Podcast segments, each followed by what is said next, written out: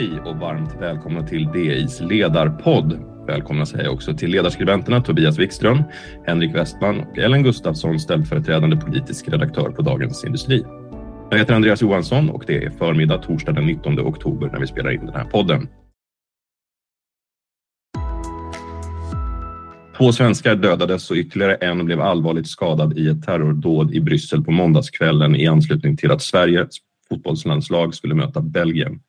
Att vara svensk har aldrig varit farligare, skriver du Henrik Westman i en ledare. Hur rädd ska man vara egentligen? Ja, med risk för att låta som Säpo så tror jag att man ska vara man ska vara vaksam och man ska använda sitt goda omdöme och eh, använda det beroende på vilken situation man då är i och fundera kring eh, hur man ska agera. Till exempel om det då kanske är så klokt att ha på sig en eh, fotbollströja i ett område där man vet att svenskar och Sverige kanske inte uppskattas. Det är ju, eh, det är ju eh, förskräckligt att behöva, behöva säga så, men, men det är ju tyvärr den eh, realitet vi har att ta hänsyn till. Egentligen så är ju det här med terrorhot inte, inte något nytt fenomen för, för svenskar. Vi har ju levt med det i många år nu. Mm. Redan 2010 var det ju en person som eh, försökte spränga sig i, eh, i Stockholm. Eh, han misslyckades ju och sprängde sig själv istället. Sen 2017 hade vi det här förfärliga terrordådet på Drottninggatan. Och nu då tidigare i veckan så var det det här förskräckliga dådet i Bryssel. Och det som, det som är nytt nu då det är ju att det har skruvats upp till ännu en nivå efter sommarens koranbränningar som ju väckt så mycket ilska och hat riktad mot Sverige men också mot enskilda svenskar. Eh, och det var ju faktiskt statsminister Ulf Kristersson eh, väldigt tydlig med i sin presskonferens. Att, att det här dådet eh, riktades mot svenska medborgare bara för att de är svenskar. Och det är ju någonting nytt. Och det är någonting nytt att det också sker utomlands. Statsminister Ulf Kristersson konstaterade i sitt tal att vi lever i en mörk tid. Aldrig tidigare har svenska intressen varit under ett så stort hot, sa han. Vilket ansvar har regeringen för att vi har hamnat i det här läget, Ellen? Ja, jag tror inte att de har egentligen ett större ansvar än att de råkade bli valda eh, i en spektakulärt stökig tid. Eh, de blev ju delvis så att säga valda Tidöpartierna för att det fanns så många eh, säkerhetshot, för att det fanns en sån otrygghet i samhället, delvis bestående i eh, gängkriminaliteten. Nu är det också i Europa med Rysslands invasion av Ukraina och hela vägen in till ett NATO-medlemskap.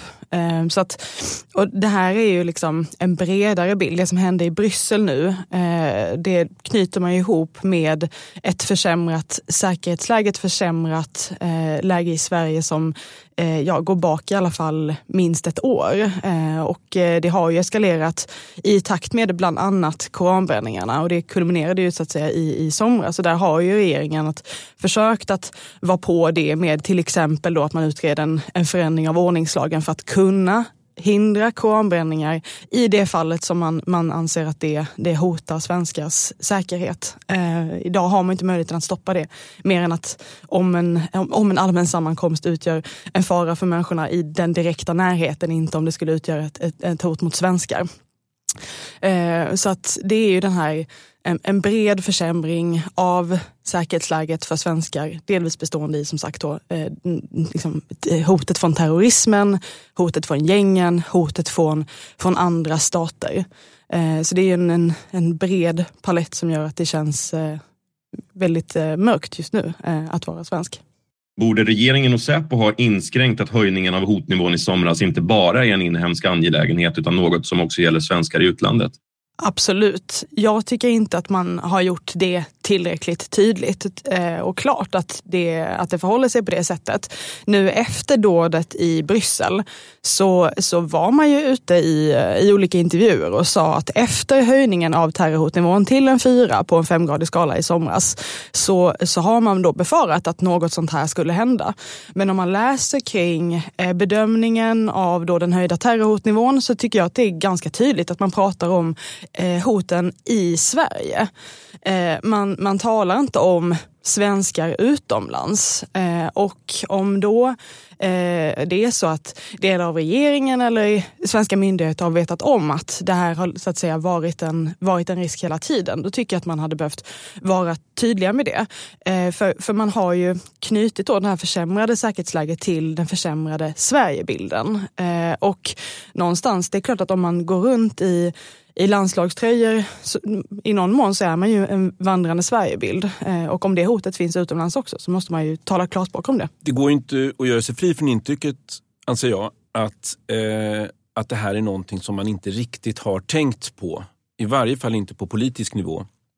Eh, jag misstänker att det här är som vanligt då en en eh, gränsdragningsfråga. Säpo har hand om vad som händer inne i Sverige. Det är så att säga UD som har hand om vad som händer när svenskar åker utomlands och kommunikationen kanske har varit si och så när det gäller sådana här saker. Så sent som eh, dagen efter terror Eh, eh, dådet i Bryssel så gick jag in på eh, svenska ambassadernas reseråd runt om i världen. Där står det mycket, mycket tydligt att man ska vara vaksam eh, för att det finns en förhöjd terrorrisk generellt. Men inte ett ord om att svenskar skulle behöva vara extra vaksamma. Att man skulle behöva tänka någonting på att, att vara försiktig med att man är svensk eller någonting i den stilen. Den varningen kom först ett dygn senare. Eh, och det här tycker jag egentligen är rätt, eh, rätt allvarligt att man inte har kommunicerat det här. Eh, man kan ju tänka sig faktiskt att, att just, just när det gäller tydlig svenskhet så där, i vissa miljöer, man kanske skulle vara lite försiktig.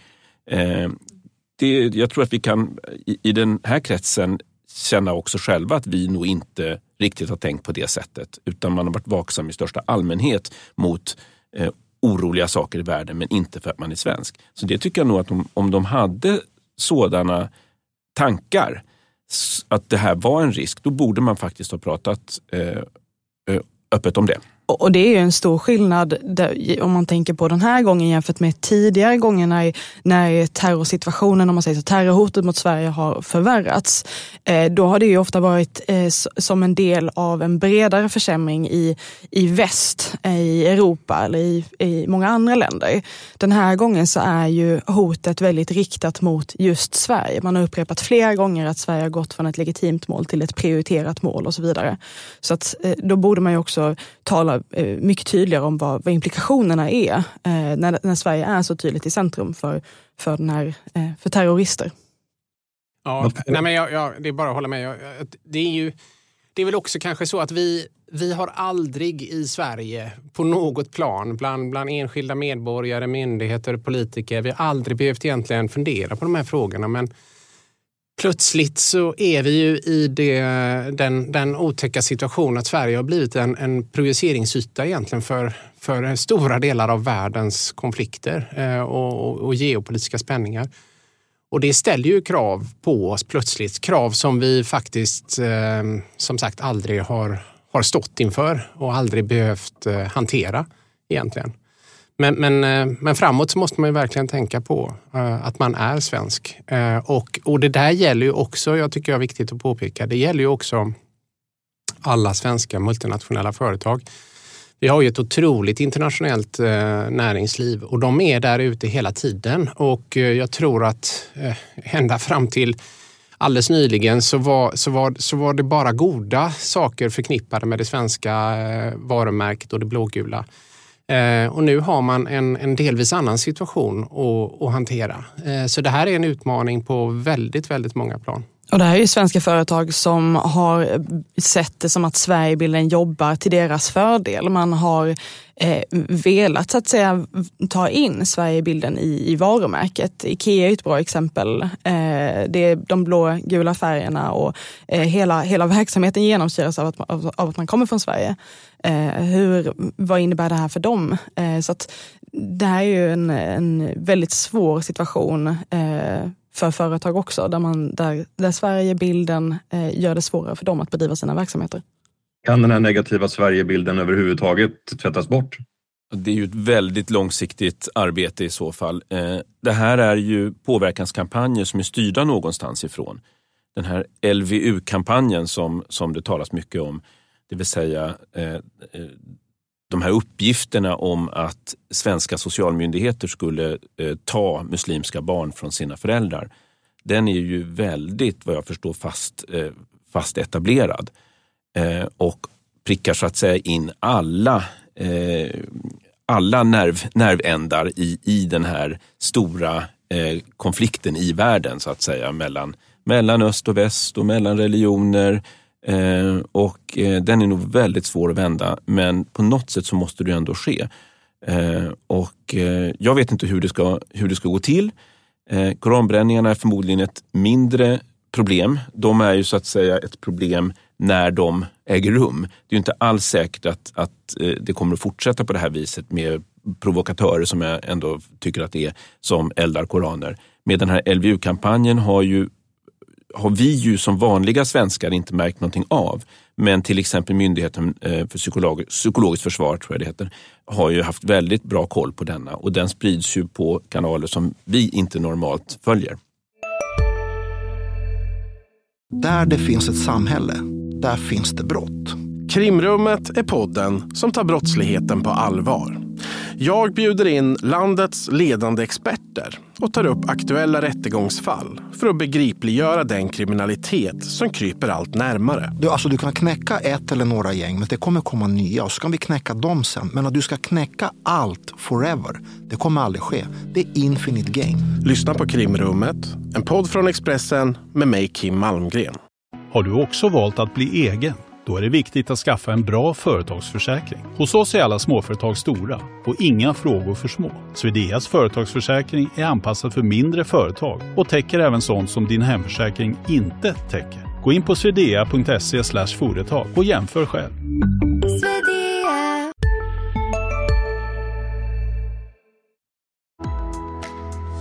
Vi ska stanna i de geopolitiska spänningarna men delvis byta ämne. Ellen, i måndags skrev du om den bipolära världens återkomst och att nu står öst mot väst igen. Vad menar du med det? Jag tycker att många av de konflikter, krig, kriser som vi just nu ser på många olika håll i världen Eh, att när man skrapar lite grann på, på ytan så kan man kategorisera in det i en slags ny världsordning som, som mer liknar den som rådde under kalla kriget. Eh, och eh, i den här så kan man se återigen att det finns en dimension som handlar om att öst står mot väst. Eh, det är tydligt i fallet med Ukraina och Ryssland. Eh, till det ukrainska försvaret så flödar kapital och vapen från USA, NATO, eh, många västliga länder. Där har man tydligt tagit ställning. På samma håll kan man se att stödet till Ryssland kommer från länder som till exempel Nordkorea, från Kina, eh, från Iran eh, får de drönare. Där de har en bättre relation än någonsin tidigare i princip. Eh, vi ser den här konflikten, eh, eller den här dynamiken i handelskriget mellan USA och Kina. Det är väldigt tydligt att det är en del av ett geopolitiskt maktspel som handlar om att bli ledande i de nya teknikerna och därmed ta, eh, ta täten i den globala ekonomin. Vi ser det i BRICS-samarbetet eh, där eh, Brasilien, Ryssland, Indien, Kina, Sydafrika eh, och, och, eh, nu i, under sitt toppmöte i somras väldigt tydligt också säger att man vill ta ta strid, om man säger så, mot västs finansiella dominans i världen. Eh, och, eh, och nu har man bjudit in en, en rad andra länder eh, som för, att, eh, för att stärka upp så att säga, det här blocket. Och vi ser det också nu i konflikten eh, mellan eh, Israel och eh, Hamas. Och så att det, här, det här finns på, på flera olika ställen i världen och dynamiken är densamma. Stöd till Israel kommer till exempel då givetvis från USA. De har en lång historia av att stödja Israel. Stöd från, eller till, till eh, Hamas, om man säger så. Eh, det kommer från, från Iran. De bedriver mer eller mindre ett skuggkrig mot, eh, mot Israel. Så att eh, i många olika konflikter i världen just nu så kan vi faktiskt dela in det eh, i den här bipolära världsordningen. Hur spända är relationerna i, i regionen i Mellanöstern nu snart två veckor efter att konflikten eskalerade? Ja, vi kan ju se att det, är ju, det, det blir inte bättre. Eh, tvärtom så, så väntar man ju på att någonting ska, ska hända nästan. Eh, Biden var ju och besökte eh, Israel nu bara häromdagen. Eh, uttalar sitt fulla stöd för Israel. Eh, men man märker också att USA vill försöka tona ner eh, läget och få det att inte eskalera. Eh, man, man talar om att civila i Palestina då ska, eh, inte ska eh, hamna i mitten av den här konflikten. Eh, man uppmanar andra aktörer i regionen att inte beblanda sig. Iran har som sagt gått ut och sagt att, eh, att man eh, kan tvingas gå in i, i den här konflikten om Israel skulle gå in i Gaza. Så att det finns ju de här hoten i regionen. Nu med den här bombningen av ett sjukhus i Gaza så är det mycket, mycket mer spänt. Eh, och det tragiska där är väl att liksom, fakta i frågan eh, spelar mindre roll. Eh, man har bestämt sig eh, i den här regionen att det i princip var Israel som gjorde det. Medan Israel då säger att nej, men de har bevis för att, för att inte vara dem. Eh, Wall Street Journal skriver att eh, amerikansk underrättelsetjänst också, har, eh, också då anser att det inte var Israel som stod bakom den här, den här attacken. Eh, men, men det finns en så djup misstro eh, från vardera sida att det, det spelar mindre roll. Eh, så vi får helt enkelt se hur det utvecklar sig. Det skulle ju inte vara helt fel om någon slags oberoende internationell organisation kunde titta ordentligt på det här eh, så att det inte inte uppgifterna kommer från ändra sidan. För då, vi får liksom aldrig något svar på just den här frågan. Det kommer säkert att komma fler sådana här eh, händelser och, och tragiska eh, händelser som, som där, med, med stor humanitär påverkan där båda sidor har intresse av att anklaga den andra sidan oavsett om det är rätt eller, rätt eller fel. Det här sätter ju också igång väldigt eh, eh det trycker ju också på knappar runt om i världen i till exempel Sverige eh, där eh, många krafter direkt säger att det här är en attack från Israel. Där det sitter så pass i ryggmärgen så att man inte väntar in fakta. Och det mest eh, uppmärksammade här nu kom ju då från oppositionsledaren Magdalena Andersson som direkt uttryckligen, måste jag säga, på, på eh, sociala medier skrev att Israel har ett ansvar här och så vidare. Hon sa inte att det var de som hade gjort det, men hon beklagade den här Eh, Eh, den här händelsen och säga att Israel har rätt att försvara sig men har också ett ansvar. Det gick inte att tolka på något annat sätt än att hon utgick från att det var Israel som hade gjort det här. Hon fick eh, kritik från Tobias Billström, den moderate eh, utrikesministern. Och då så säger Magdalena Andersson att det var ju inte riktigt det jag sa, fast det var det ju. Så att det, här, det här spelar väl kanske ingen större roll i, i världspolitiken vad Magdalena Andersson säger, men det visar hur snabbt de här, det här reaktionsmönstret sätts igång när det är saker som händer i Israel-Palestina. Ja, och att det är på sätt och vis inte, det är inte bara en lokal konflikt. Alltså man har ju sett den bara nu de senaste veckorna. Den här, den här konflikten syns ju i princip i, i varje land i, i världen. Eh, det finns väldigt många som, som vill ta, eh, välja sida om man säger så. Eh, och konflikten har således redan letat sig eh, bortom regionen om man säger så. Ja, absolut. Och den har ju också eh, en, en, det finns ju en ekonomisk eh, finansiell dimension i det här eh, med Mellanöstern som vad ska man säga, ett centrum för, för en stor del av, av världens oljeproduktion och nervositeten just nu är ju väldigt stor och det ser man ju på världens börser. Och som Ellen var inne på, det här adderar ju, det här är ju ännu ett sånt här oerhört komplicerat raster som, som svenska företag också måste förhålla sig till.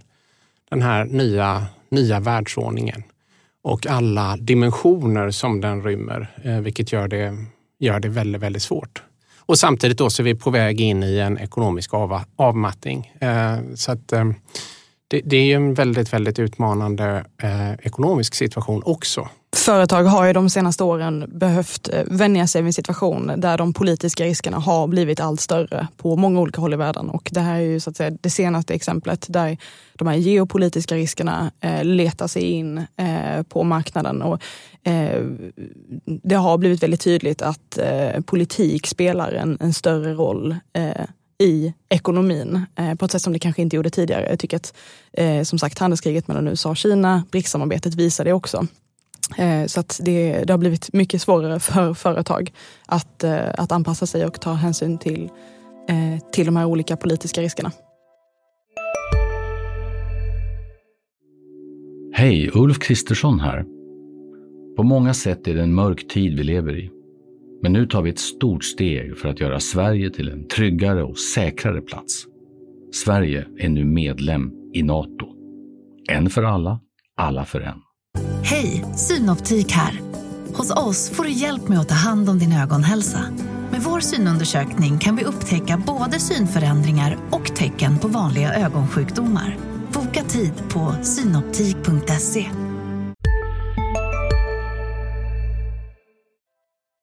Ellen, Henrik och Tobias, stort tack. Missa inte våra andra poddar, Digitalpodden, Makrorådet och Analyspodden och Ögonblicket. Ansvarig utgivare är Peter Fällman och vi hörs igen nästa vecka.